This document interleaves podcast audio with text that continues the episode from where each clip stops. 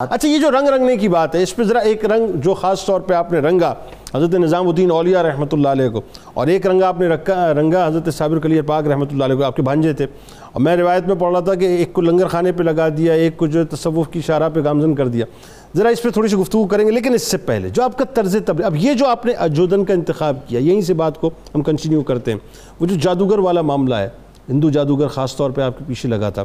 ذرا یہ بتائیے لوگوں کو اور یہ بھی بتائیے کہ کس انداز سے آپ نے غیر مسلموں کو جو آپ کا طرز تبلیغ تھا وہ ذرا لوگوں کو پتہ چلنا چاہیے مسلمان کیسے کیا؟ اور ساتھ ساتھ نظام پاک اور صابر پاک۔ بالکل ٹھیک۔ جنید صاحب یہ جو ولایت جس کو ہم کہتے ہیں یا تصوف کہتے ہیں یہ اصل میں دین کا مغز ہے۔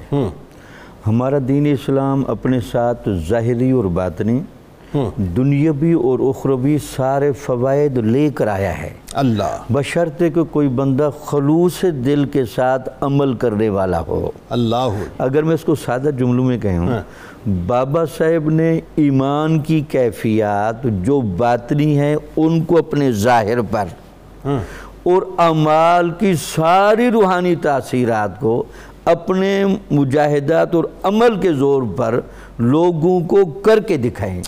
بھائی دین اصل میں آتا اسی لیے ہے کہ بندہ اس کی بنیاد پر اپنی دنیا بھی بہتر کرے آخرت بہتر کرے ٹھیک ہے۔ اپنا ظاہر بہتر کرے ٹھیک ہے۔ اپنا باطن بہتر کرے۔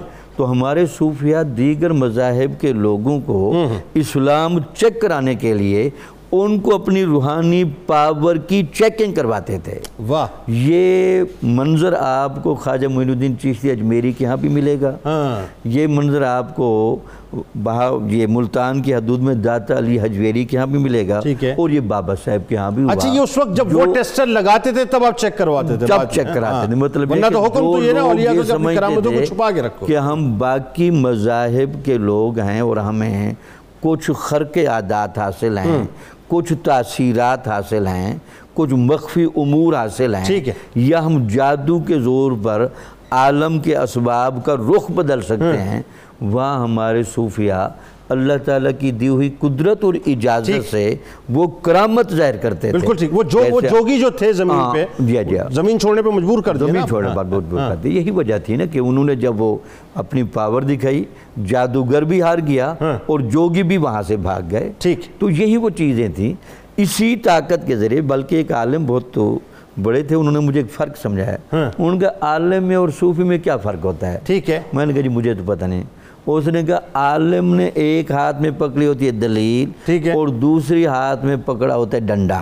ٹھیک ہے۔ ولی نے ایک ہاتھ میں پکڑی ہوتی ہے دلیل اور دوسری ہاتھ میں پکڑا ہوتا ہے مقناطیس وہ دلیل دکھانے کے بعد جھگڑتا ہے عالم۔